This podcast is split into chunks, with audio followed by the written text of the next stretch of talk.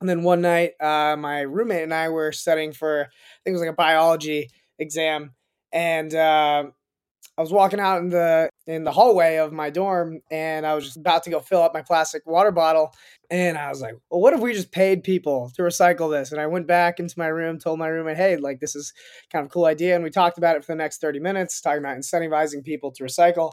Um, and then he's like, "All right, let's do it." One, two,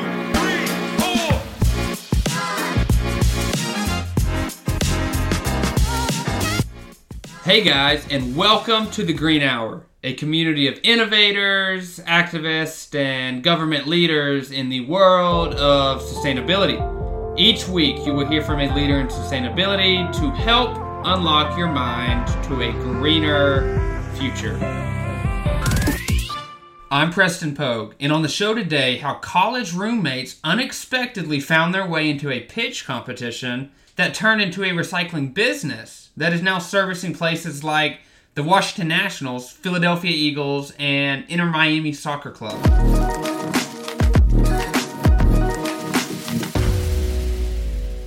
Building a business is hard, but building a business around recycling is even harder. The reason being, recycling is something extra that people have to do. It strays from the norm. Most people want the easiest, most convenient choice, and that is why so many plastic bottles and aluminum cans find their way into our landfills. One freshman at the University of Miami set out to change all of this when he noticed the lack of recycling on campus. Anwar Khan grew up in Omaha, Nebraska, and was always interested in the environment. When it came time to start applying to colleges, he did the Common App process where he filled in a lot of information and applied to a bunch of different schools. And on the last day of regular admission, he saw the University of Miami and thought, ah, this might be cool. And it also didn't have an extra essay, which appealed to him. So he applied thinking that there was no way he'd ever go there. He did the exact opposite and majored in environmental science at the U. Maybe it was chance, maybe it was luck, but Anwar's decision to attend the U is now seen as incredibly valuable for an entire industry.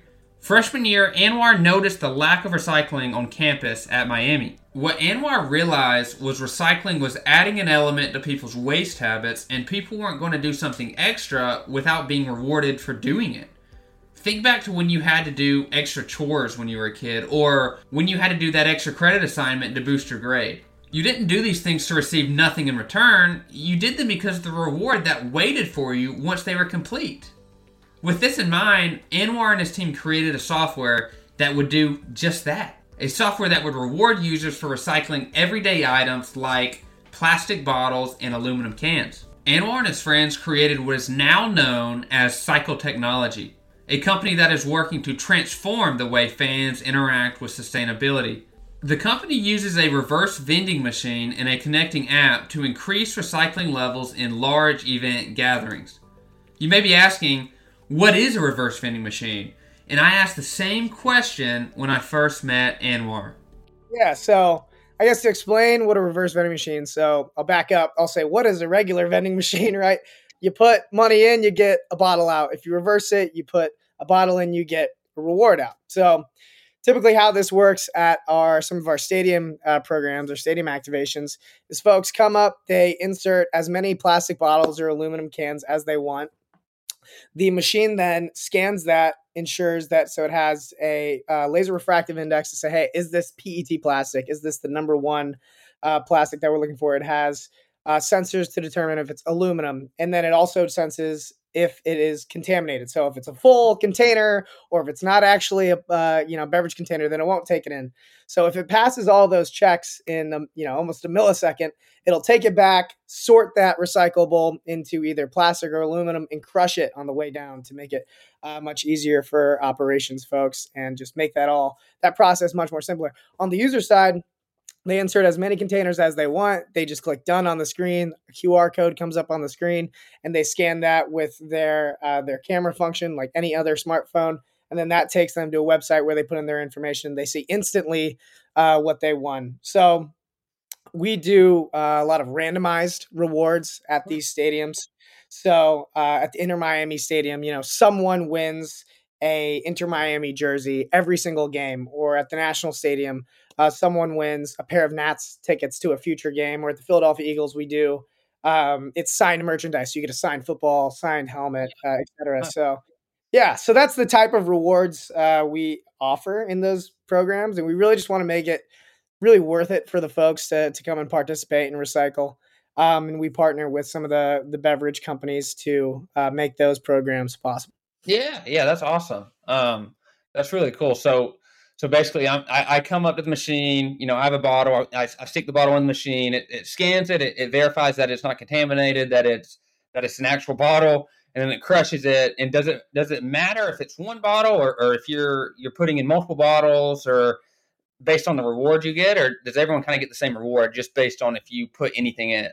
Yeah. So uh, I, the machine can take as many as you would put in there. I mean, it has a 900 container capacity, so unless you have 900 containers on you, then it'll take them all in there. And then every single container acts as like a, a ticket, if you will, or an extra, uh, I guess, dice roll, you could say, uh, for that that big prize. And everyone wins something. So um, the more containers you put in, the higher likelihood that you have to to win that bigger prize. So yeah, I mean. I, I think in today's day and age, you have to, you know, incentivize people to do things why are you going to do something extra if you're not going to get a benefit out of it? Um, I mean, the short answer to that would be, you know, you do it because you have passion for the environment, you, you have passion for for the greater future. Um, but I mean, let's just be honest here. I mean, most people, I, mean, I don't want to sound negative, but but most people just aren't like that. I mean, I remember growing up, we would have a recycling bin at my house, and you'd have water bottles, and I mean, you do these things, but I mean, all I knew was this was just a bin. You hit it right on the head. So the social gamification, the social proof uh, aspect of it is actually really important. Like you said, you know, folks go about their every day, and unless unless they have maybe a you know concerted environmental you know effort within them, most of the time, or or, or an incentive, most of the time people won't do it. Right. However, what we've what we've seen is actually interesting at some of these stadiums is when folks see other people participating in the recycling, they almost they're like, "Oh, like that's kind of cool. Maybe I should be, you know, I should be participating too." And we'd have, you know, lines of people, you know, 20 people deep uh, you know, wanting to participate in the recycling rewards program because they saw other people doing it. So they're like, oh, maybe I should do it. Maybe if that's for the, you know, the the actual reward piece, or just because like, hey, if that person's doing it, maybe I should be doing it too.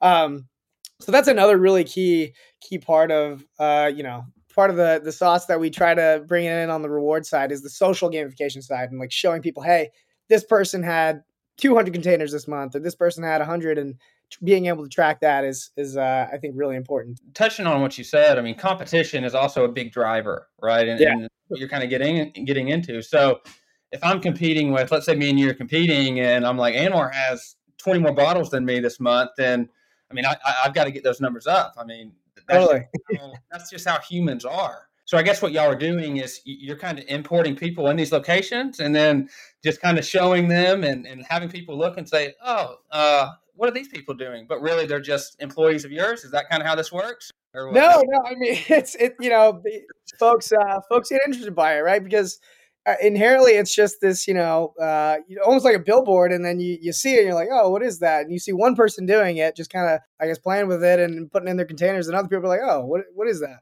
Um, and we do a lot of we do a lot of promotion uh, at these stadiums. Um, you know going up on the the jumbotron saying hey you know if you have a drink container go recycle your can for a chance to win uh, xyz prizes. And we see you know we have some really actually cool data around you know what incentives really move people right. uh, to recycle. And like based off of you know there we did a live hit uh, at, at the stadium, or we did a different promotion where we said, hey. Um, if we recycle 500 containers in these next two games, everyone gets four dollars off their beer. How did that incentivize the amount of uh, action around recycling? So we have some really cool data around what actually gets people to move um, and the promotion kind of is the is the thing that allows us to run some of those. In these in this infrastructure i mean you're talking about you know how it scans and then you know how it crushes and, and goes in the bottom and it's kind of holding and you have a 900 um, can or bottle capacity.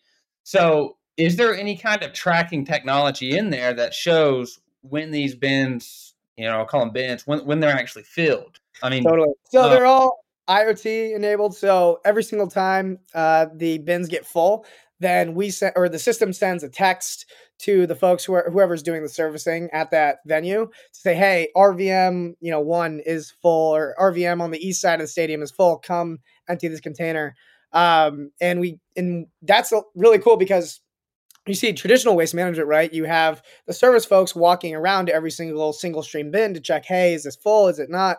And then maybe if it's not full or some of these other bins are not full on the single stream side, then you're almost wasting the time of, of the service person who's going to go do that uh, because then they have to come around later. So uh, from that aspect, you're almost saving time on their operations because you know distinctly, hey, this is when it's full. Come come empty it. That was something I was about to ask too. Is you know the logistics behind these machines. I mean, you, are tracking it, you know when it's full, but you know when it's full, what happens. So, I mean, I think that's genius to have. I mean, you have the service providers at the stadium. Do you keep a running total of how many bottles or units that have been um, recycled in? In. I guess.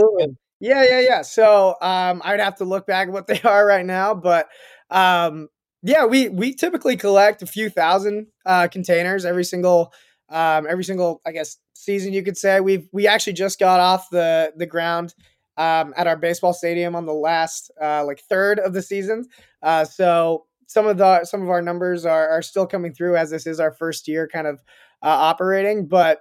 Right. Like at the University of Miami, we collected like 25,000 containers in a year. Um, some of these stadiums, like I said, we get, you know, a few, few thousand um, every single season, depending on uh, obviously when we started. But yeah, we've got some good baseline data on like um, you know how many containers we've done, and something that's really cool in the data piece uh, that we do is um, the barcode scanner within the machine actually can say, hey, is this uh, you know for example a Coca Cola? Is it a Pepsi? Is it a Dr Pepper can? Or is it a Bud Light? Or is it a Heineken? Or what, whatever it is. Um, you can tell what what type of container actually is in there, and then uh, you can determine, hey, um, are folks 25 to 35 recycling a certain container more than others. Hey, how can we improve messaging around recycling for this certain product? Um, so that's really something that's uh, we we try to communicate, and that's unique about us. So yeah, I mean, let's get right into it. So so you you go to University of Miami and you just start this company, right? You, you see a problem and you're like, hey, let's start let's start this company. So how did that come about? Yeah, so we, uh, my roommate and I, uh, were actually, and another one of our co-founders, were in a consulting club, um, our freshman year at the U, and uh, in this consulting club, they we had a meeting uh, sometime in fall, my freshman year, and they said, hey, you know, we need a group from the club to go pitch at this pitch competition. Does anyone really have an idea? And when we had initially heard about it, we were like, yeah, I don't don't really know if you know that's something we're interested in, whatever.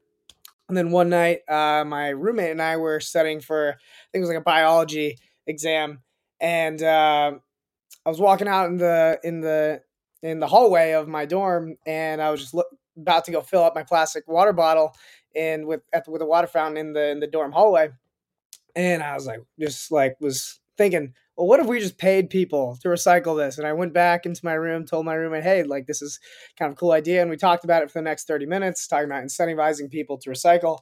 Um, and then he's like, all right, let's do it. So we uh, pitched that competition. Uh, there was four of us uh, originally in that group and then we had gotten third um, out of all of the groups in this pitch competition. You know, young freshman, really shoddy pitch deck. You know, didn't really have any leg to stand on. Um, we did well in that competition, and then as we kept going and doing more of these pitch competitions, university really uh, was supportive of us, University of Miami, and they said, "Hey, you know, we really like you guys' idea. You're young."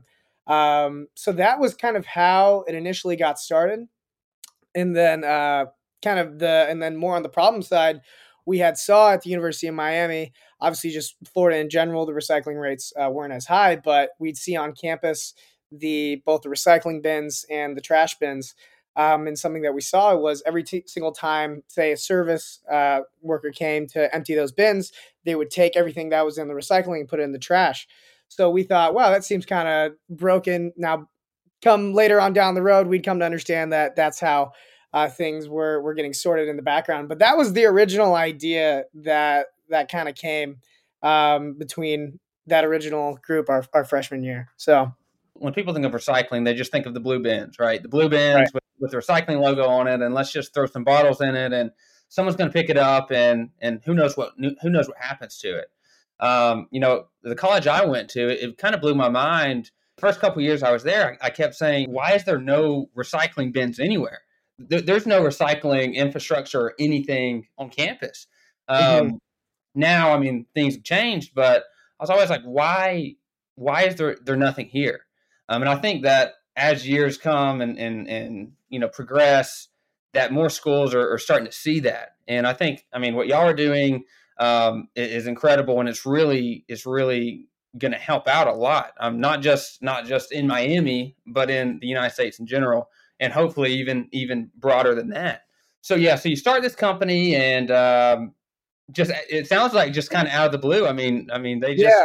were looking for somebody, right? Well, yeah, I mean we kind of just fell into the idea, and then um, I guess when it really started to to get serious was when we won a couple pitch competitions. We said, all right, well you know, we won a couple of these. Maybe we should make this an actual business. So, uh, you know, created the the company, and then we raised a little bit of money to uh, develop our own mobile software that would actually reward folks for recycling um, at the reverse vending machines that we purchased. So we work with a manufacturer out of Connecticut. Um, named Envipco. Uh, so we said, hey, you know, let's take this pre-existing solution which is reverse vending machines in bottle deposit states, right? The 10 bottle deposit states that you see on any plastic water bottle, aluminum can. Um, right. And then we said instead of giving you know them a nickel or a dime for it, let's give them some sort of mobile digital reward that'll uh, maybe incentivize them a little bit more than that nickel or dime. Right? We live in a cashless society. Uh, nickel or dime doesn't go as far as it used to with with most people. So uh, that was kind of the original pilot program at the University of Miami, uh, doing that with students, staff, etc. I mean, you talked a little bit about it in the beginning of you're a freshman at the University of Miami, and, and your roommate, correct, is, is one of the people that kind of co founded this with you. Who else is a part of the team? And um, also, you know, is this a classic kind of, you know, create this idea and then drop out of college like a Steve Jobs, uh, uh, Bill Gates type situation, or, or what? No, no. So we all finished school. Uh, we we did it all the way through school. So there was five original co-founders. Uh, three of us have have continued on um, with it full time. So uh, we all finished college, and then uh, we recently all graduated. We were all graduated as of uh, last December, so almost coming up on a year now. Um, and that's really when uh, after this earlier this year, that's when things really started to pick up. We got our first couple uh, stadium contracts, so it was really nice uh, on the timing side. We were all able to finish school and then and then work on this. I mean, I guess that's hard, right? I mean, you're I mean, you have the idea freshman year, you're in the pitch competitions, and you're probably gaining traction by doing all these things. And you're like, oh, I got to go to chemistry. Oh, I've got to go to yeah. that. That's that's pretty funny to think about. Uh, what is the University of Miami's role in cycle? I can't say enough good things about uh, the University of Miami and how they kind of helped us uh, develop our solution and helping us out. You know, sending us to pitch competitions, um, really promoting us uh, on campus through specifically the University of Miami Business School. Um, we had a few uh, mentors there uh, that were, you know, vice dean that was really supportive of us. Um, we actually, so they were our, like I mentioned, they were the the spot that we had our first RVM at. Um, we launched it. We actually, funny enough, so we launched our first machine in March of 2020, like right before uh, right. the spring break was about to happen. We brought on the machine and we were super pumped. We were to have, you know, like a, a, launch party and everything. And then no one came back from spring break. so, uh, because of COVID, obviously. And then um, what we did after that is we launched it that following uh, fall. And we did that program for about uh, a year or so. So, whether it was students, staff, uh, even folks from the Coral Gables community, uh, everyone kind of, um, you know, rallied around it and, and was excited about it. Uh, we had, I think it was our top 50 users during that time recycled 270, 272 containers uh, per those top 50 users. So it kind of, you know, goes to show that people were excited about it and they, they would come back. Yeah, I think something we definitely share is having the college experience while COVID is kind of happening. Yeah, that's that's crazy that that y'all that y'all are launching um, launching your service and your product, and then right at that time that that COVID happened. So I mean, I guess I guess that kind of answers a question I was going to ask, and and that is, you know, throughout this whole process, I mean, I mean, what kind of challenges have you had? Yeah, I mean, um, aside from like starting the business when we were freshmen, not really knowing anything about business or or software or recycling for that matter, or like hardware, um, it's all been, I guess, a big, you know, it's been a big learning experience for all of us, of course. Um, you know, COVID was obviously tough because our whole strategy was focused around college campuses and then we had the University of Miami, but we'd call their schools and be like, "Hey, we're really excited about this. We really want to do it." And they'd be like, "We don't even know if we're going to be a school, you know, coming up, coming up next semester." So um, that was kind of a that was a big uh, step for us. Um, and then really just I think the biggest thing is aside from learning kind of all the technical knowledge around you know building software and understanding what what actually is going to make a, a consumer come and participate in this I think the biggest thing was just, you know, hustling, keep like hustling on until you get that first real big contract and just having the, uh, you know, the wherewithal as a team to keep going until you get, get that first customer, right? First customer is always the hardest. So that was uh, probably the, the hardest thing around uh, just the whole, whole process. So in COVID, I mean, so many businesses went out of business, right? And so many businesses had to lay off however many people and, and cut percentages of their of their employees, you know, just to get by. So yeah, that's that, that's pretty cool that you can say, uh, yeah, we we started during COVID. Right. I, I'd never heard of a reverse vending machine um, until I kind of came across Cycle and in, in the stuff that you're doing. And through research, I mean, I got into all the all of the initiatives and stuff in Europe and and how Europe has kind of prioritized these reverse vending machines and what can you say on that? I mean, what what is what is Europe doing that's kind of different from the U.S. and is that is is what Europe's doing kind of like a model of what you're trying to develop in the U.S. Yeah, so uh, the reverse vending machine actually originated in Europe around I want to say about 60 years ago. Uh, that the first reverse vending machine, I believe, uh, was built in Germany, if if I'm correct. Uh, but yeah, I mean that's kind of where this whole idea started. Um, and what Europe has done, um, if you look at uh, bottle deposits in the US, that is mapped off of what's called a deposit return scheme um, in, in Europe around the EU. Um, and that it's the whole same idea is said, hey, you know, every single time a consumer buys a, a, can or a bottle in this state or in this jurisdiction, there's going to be a tax on it, and that tax can be redeemable when they bring it back. Um, so reverse vending machines are really commonplace, and you know you'll see them in grocery stores, retailers, uh, sometimes bottle depots. They'll have these out in their city where you can come up and, and get rewards from that. So Europe has really led the way in terms of that deposit return scheme model. Um, there's actually going to be, I think, you know, it's it's around five years from now there will be an additional uh, 12 to 13 countries in Europe that are going to be, you know, adopting this deposit return um, you know, solution. You got countries like Scotland, Ireland, Malta, who recently just launched their uh, deposit return scheme in the past couple weeks here. So uh, you see Europe uh, really at the, the forefront in adopting this um, this legislation that then allows for this market to actually be a thing, right? Because a part of I think an important part of the that DRS legislation is it says, hey, every single time someone you know recycles or, or, brings it back we have to give some incentives back to the retailer or to the store that is going to be hosting this machine. So giving them that handling fee which is you know a couple cents or whatever it is it depends on the legislation in that country um, and being able to give them that to incentivize them to participate in it too. So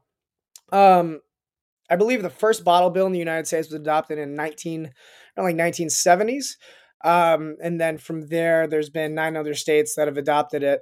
Uh, so you know, I think Europe d- has done it really well, and Australia has has some uh, DRS uh, legislation going there. But yeah, it'll be interesting to see how the United States kind of reacts to that. Good thing I think for for us, and something that we take a lot of pride in as Cycle is being able to create recycling reward solutions recycling reward solutions in non-deposit states, right? In states that don't have that bottle bill legislation or don't have the legislation that you have to bring back that nickel or dime.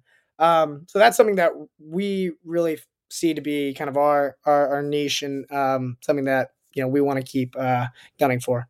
You know, through through my research into the Europe market and kind of some of those companies and brands and what they're doing, you know, I came across, and I think one of the first um, questions I asked you when we were kind of interacting on LinkedIn was, you know, do y'all have a, a product or, or any anything that can take multiple um, units at one time? Your your reverse vending machines, you know, you put one bottle in at a time, but it looks like some companies, especially in Europe, have these multi-unit at a time where you can take, let's say, your whole bin, your whole recycling bin, and then put that in. So, um, I, is that something that you know is is the future for you? Are you just like, no, we're not going to do that, or, or think you've seen over the past, I think it was over the past like five years, three to five years, you've seen some of these uh, reverse vending machine manufacturers adopt the uh, the single load where you can kind of just toss your whole bin in there. Uh, so our our manufacturer that, that we work with, they ha- they have that capability, they have that machine. Uh, for our sort of use case, probably wouldn't make a ton of sense to do that in like a, a stadium. Um, right. So because these things are like the size of a small gas station almost, right? So um, it wouldn't really make sense to, to put them in the venues that that we have, but um, really, right? So we're the we're the software solution behind it. So you know, hopefully one day uh, we'll be able to access uh, some of those machines and some of those markets where you have these larger, um, you know, these larger machines and all this infrastructure built behind it, and be able to run our rewards um, in some of those markets. So yeah, hopefully, hopefully in the future we'll be able to interact with with some of those.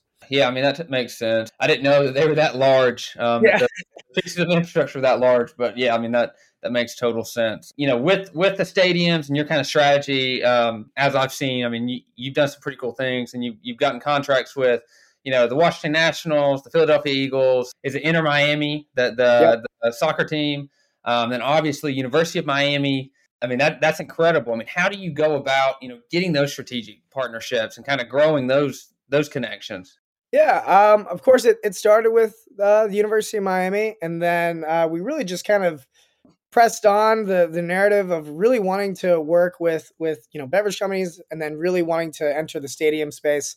Um, my co-founder uh, Connor it, it, was right after we launched at the University of Miami, wrote this great white paper around this whole thesis around stadiums.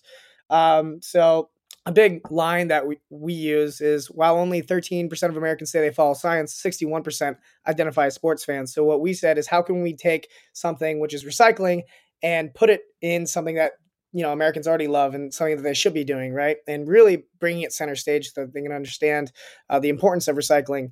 Um, so we and saw this big opportunity where there was a high volume of single use containers um, a lot of beverage companies that are already, you know, either sponsors or distributing in these stadiums, um, and then a big push around sustainability and wanting to uh, create programs that incentivize people to recycle and participate with different types of uh, beverage brands for that uh, green goal um, and initiative. So that was the opportunity that we saw, and then we just kind of, uh, you know, had enough, made enough phone calls to let you know have someone uh, give us our first shot. And um, once we did, it, it was kind of a proof of concept, and we were able to get a couple more. So that's kind of how we got here. Is your team? Are you? Are, are you contacting like as many as many stadiums as possible, or do you have like a specific niche that you're trying to hit, or what what spaces are you really trying to hit? Because I mean, you you've hit at this point the NFL.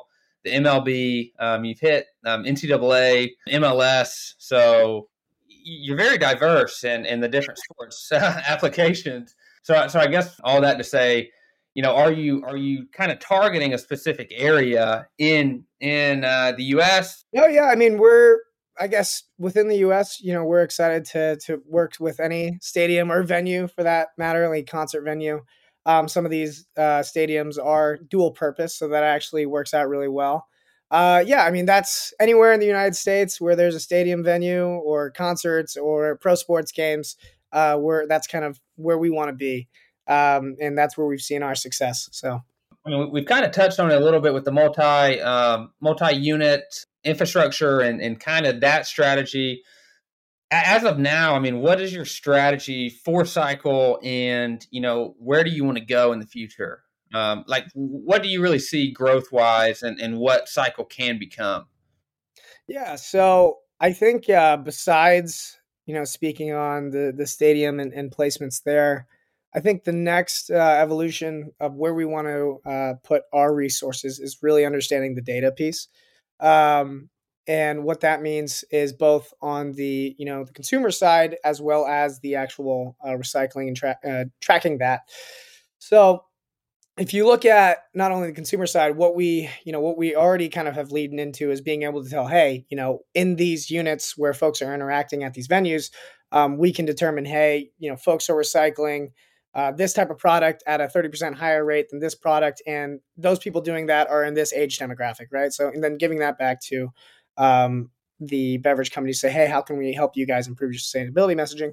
Leaning into the consumer side and understanding what moves them and how can we understand um, you know what products are actually uh, and sustainability you know marketing uh, strategies are actually working? And then on the actual recycling side you see a lot of legislation coming through right now around extended producer responsibility uh, meaning you know the extended producer responsibility means putting the onus on some of the you know manufacturers not only of beverage containers but of any type of product that is recyclable and saying hey you know the state or whatever government governmental body that is doing this we're going to put the onus on you guys and work with you guys to you know put money back in or put money more resources back into programs that are c- going to collect uh, these uh, materials.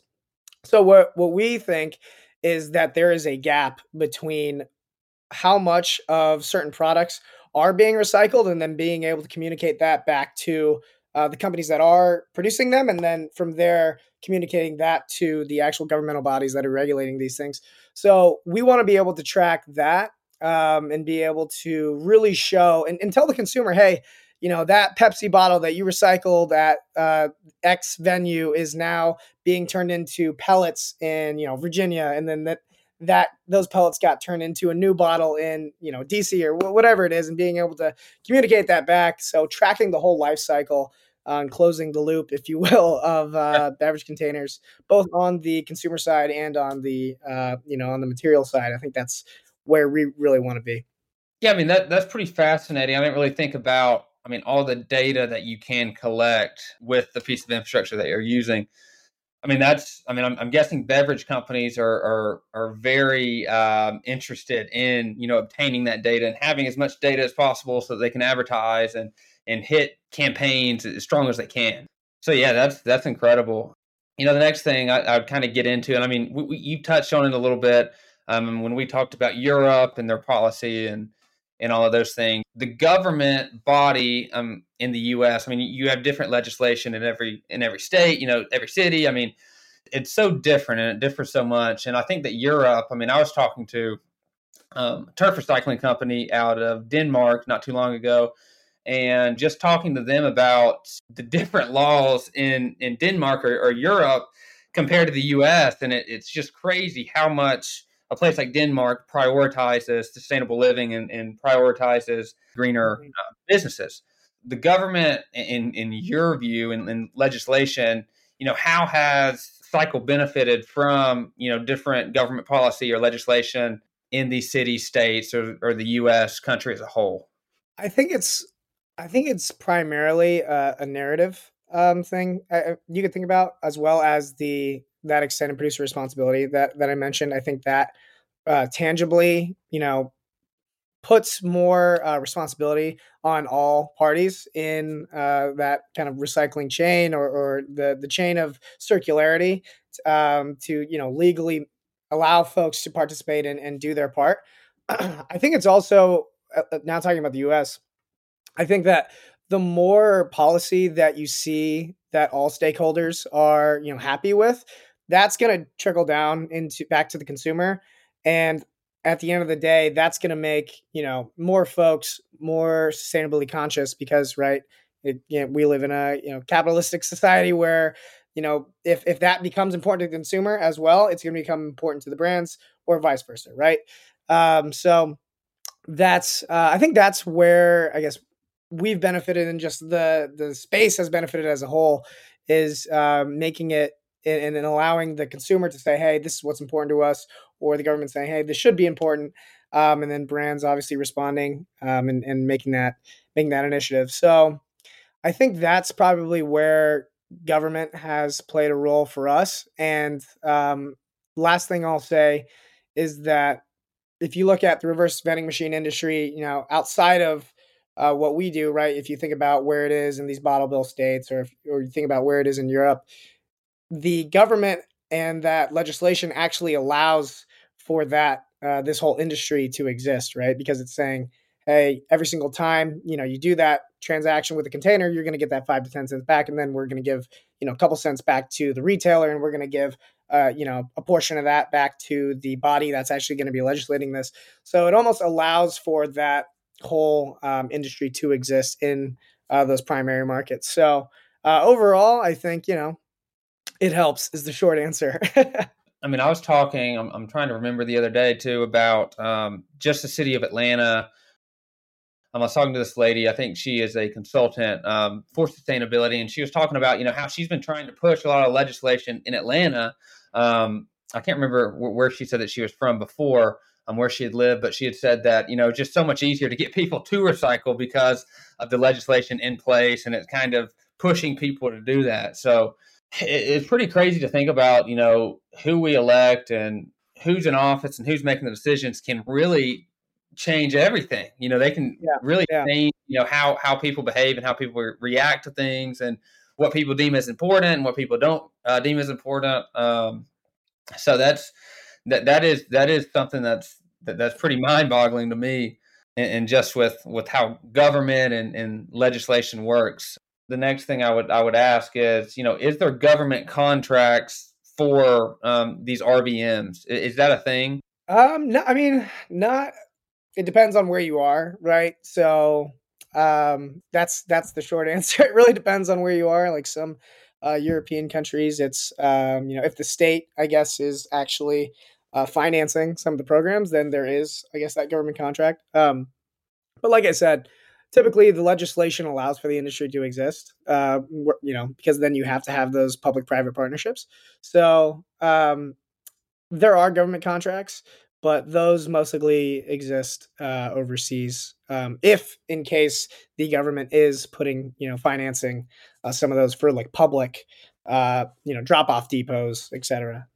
You know, back to back to what you said a second ago with with you know people's perception and, and people's opinion on sustainability and their ideas. And really, one thing that I didn't know until I started talking to some of these people in sustainability is the, you know, quote unquote greenwashing that is going on around I don't not just the US, but in general with sustainability and how companies will want different marketing words to use in, in their ads, you know, to, to show that they are eco-friendly or um, sustainable or or that they're that they're promoting social action and all these things.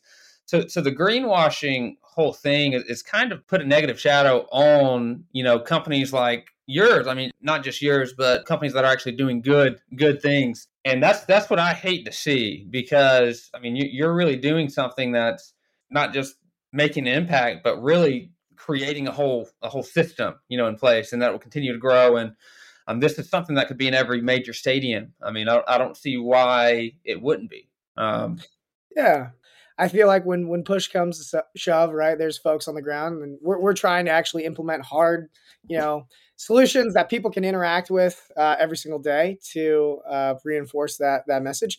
And uh, if if anything, um, you know, all of the containers that we've collected from you know X amount of people, those people now have that behavioral you know shift in their head that hey, you know this this action that I'm doing is a good thing, um, and physically interacting uh, with you know sustainability is is something that I think is really key for um, just pushing the message overall, right? So um, I think boots on the ground and creating programs that actually folks can interact with and feel like they're doing the good thing. Um, that's what's really important. I, I, definitely agree with everything that you just said with that. I mean, I, I was working at um, a corporation, a, a larger, larger type company, and it was very difficult to, you know, push the sustainable, um, not narrative, but just sustainability in general, you know, creating programs from within, creating um, products from waste, creating all these things. Because for me, I wanted to be sustainable and I wanted to, you know, make a bigger impact than just money. And you know, a lot of these bigger companies, I feel like the whole goal is just make as much money as possible. But in reality, it's like we can do so much more. I mean, you, you can create so much value for, for people, create, you know, so, so much good. But it, it's kind of hard to, in those large corporate settings, to to get that message across when it's just kind of always dollars that, that are appearing. So companies like yours are, are trying to kind of transfer that that mindset and, and transfer that whole that whole strategy of money is the only thing that's that's important because it's not. Um, in the end, you have to make impact and you have to be able to you know create something and, and leave something better than you found it. Totally. Yeah, I think it's you know at least if we're talking about the circular economy, a lot of it at the fundamental level, it's resource conservation at minimum, right? So at the end of the day, it, that's going to have you know a, a, better impact on the bottom line of these companies if they can get that resource back. So um, I think at the end of the day, at least as it relates to the circular economy, that is the tangible financial uh, difference that you, you, try to make when you implement these programs, right? So um, in all types of circular economy uh, programs. So I would agree. I mean, what would you say to to a company, a large corporation that's saying, you know, you know, it sounds great. All this green stuff that, that you're pushing towards me sounds great and um, whatever, but we're not making money from it. It's not pushing products, so we're not interested in it.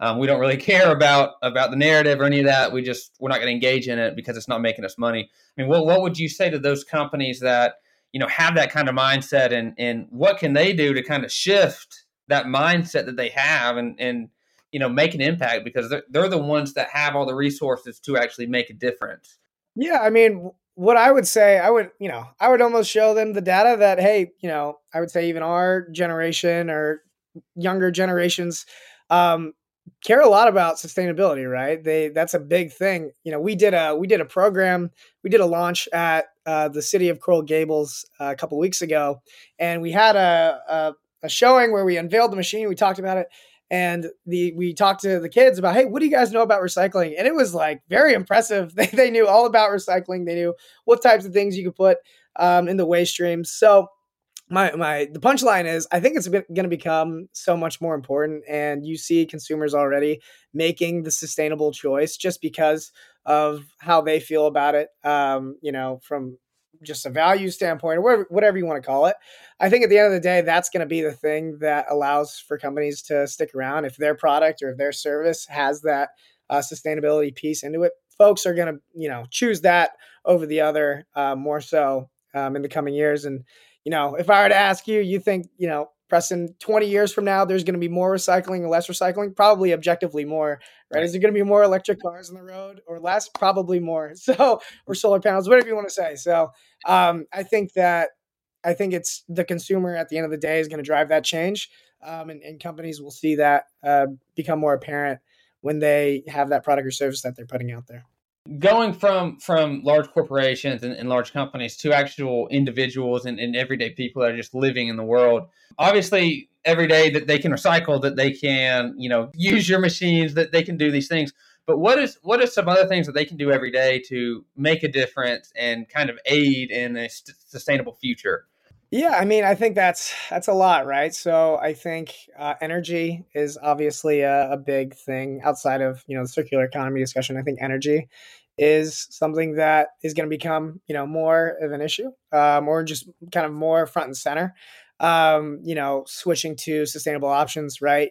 I think now you can get solar panels that are you know producing you know one to two cent per kilowatt hour like 20 years ago that was never even going to be the case um, so i think just like being conscious around energy is, is really important. And if it does make sense whether financially uh, to have those you know those those choices within your um, within your your everyday life or um, you know just creating the just choosing the sustainable option i think um, and educating yourself and being um, uh, participating in your your governmental um, actions and see what you can do to to vote in those types of uh, systems that are at the end of the day going to make our society and others uh, more sustainable. So I think just keeping your ears open and and just about sustainable initiatives is probably the best way to think about it. Yeah, I mean, I, I, think I think too that you know just getting out in the world and, and and seeing and experiencing. I was I've been to Colorado. I've been to um, the Arizona type area. And the one thing I noticed in Colorado was all of the solar panels on the roof. You know, there's yeah. it's like you keep driving and driving and driving, and it's just solar panel after solar panel, and you're like, wow, you, you don't see the this in Georgia. You know, you you don't see in, in these other states. You know, why is it different here? So, and then in Arizona, um, I mean, we were driving through some desert. I forget what it was. I mean, it's just wind turbine after wind turbine, and it was it was crazy, crazy type thing of you just saw thousands and thousands of wind turbines, and I'm like, wow. I mean, in Georgia, where I am, you don't see these kind of things. So yeah, I mean, getting out and experiencing that, getting out of getting out of your norm, um, which for me is in in Georgia, and and seeing the world. I mean, it's just it'll blow your mind. I, I, think on the West Coast, especially, I mean, they do have um, socially conscious mindsets, and, and they are involved in creating a, a stronger future. You know, for for us and, and for the world. So yeah, I mean, getting out, getting out in the environment, and and really experiencing it and seeing these things. I mean, I think it helps. I mean, it helped me um, just to see those things, seeing like. Uh, what, what the company AppHarvest is doing in, in Kentucky. I mean, growing growing sustainable food using an innovative process. I mean, it, it just kind of blows your mind. Um, aquaponics and all this stuff, and, and what people create to create these better type systems for for food and, and energy and, and all those things. But I think also, you know, companies like, you know, Tesla is, um, I, I forget if it's Tesla or if it's a subsidiary of Tesla that will come and install the um, solar panels at your house. You know, having that is, is really cool too, and having leaders that that have that mindset of let's do something good. That's really um, really cool. So. Um, I mean, you kind of touched on it when you asked me, um, Preston. I mean, do you think that there's going to be more recycling or less recycling? You know, more solar panels, more electric cars. So, where do you see sustainability going in the next ten years? it's a hard it's a hard question to kind of to kind of look out in, in, the horizon for 10 years but i mean from from what you do i mean you're very involved in the industry so what do you see as, as some major kind of breakthroughs or innovations in the next 10 years yeah to speak i guess i'll start smaller and then and then go up i just to speak to our industry more specifically so i think it was back in 2000 and this is this not this figures from like 2019 or 2020 WeWork had gotten more funding than all recycling technology startups to date in uh, in 2019 or it was 2019 or 2020. My point is is that there isn't really a lot of uh, money or there, there wasn't a lot of money that was going into these circular economy uh, companies and initiatives. Um, but I think, like as we've mentioned, as it becomes more commonplace and important to people, uh, important to companies, it's gonna it's there's gonna be a, a boom. Um, and you see this even in go back to the solar panel discussion, solar panel recycling. You know, you never would have thought that you know all of these out of date solar panels that we're going to be putting up on the roof. Well, someone's got to uh, someone's got to go recycle those, and you see these companies that are now getting uh, funding from serious venture capital firms, um, getting you know Series A, Series B, late stage uh, for these sorts of activities. Um, I think that's going to become more important. And then I think the last thing around, you know, where sustainability going um, I think that this whole idea and this whole, uh, I guess, framework of ESG, I think that. I think it came around and it's still a little bit in its infancy. Um, and how the regulators actually make sure, uh, or, or, auditors make sure that companies are um, fully ESG responsible and what that really means, and then how that affects uh, the business. I think that you know it's still a little hard to to understand what place that will have, but you see, you know, even these massive financial institutions like BlackRock um, or any of these larger ones talking about you know their ESG goal. I think ten years from now that'll be uh, more matured, and we'll have a very good idea as to how it actually makes financial sense um, makes financial sense for these companies to participate that in that and how it makes sense for legislators to play in. Um, I guess the the last thing I, I'll say is you know even you look at carbon offsets and where those have come right. You, a lot of a lot of folks are saying, "Oh well, those carbon offsets aren't real because they are they those are connected to some forest out in Southeast Asia, and who knows if that forest is even uh, still still bringing in carbon or sequestering it. So uh, I, I, think that th- those will become more mature as well in understanding how um, the carbon is actually bring you know coming back um, and sequestered. So, and I guess yeah, last thing I'll say is you look at you know the X Prize with with Elon Musk and the amount of um, you know just even private uh, party private uh, company initiatives that are that are coming out of out of everywhere um, and really interesting technologies to solve that. I, I have a firm belief that the climate, you know, crisis, whatever you want to call it, the the whole uh, issue that we have around our planet right now around sustainability will be solved by uh, the private sector, and you see companies over the past five years uh, making that evident. So that's kind of where I, I stand on it. As someone who studied the environmental science in college, I, I feel pretty optimistic about it. The whole debacle of you know is is rising emissions doing anything? Is is pollution doing anything? I mean, we're seeing it before our eyes. So yeah. um, it's no longer political talk. It's no longer anything but you know this is what's happening. And I think a lot of people, whether you're you're far right, far left, whatever you are, are starting to see that you know this is a thing, and we need to start making better choices and, and making our, our lifestyles better so that we can keep living in this great world that we live in. Because I mean, you look at some places, um, you know, outside of the U.S.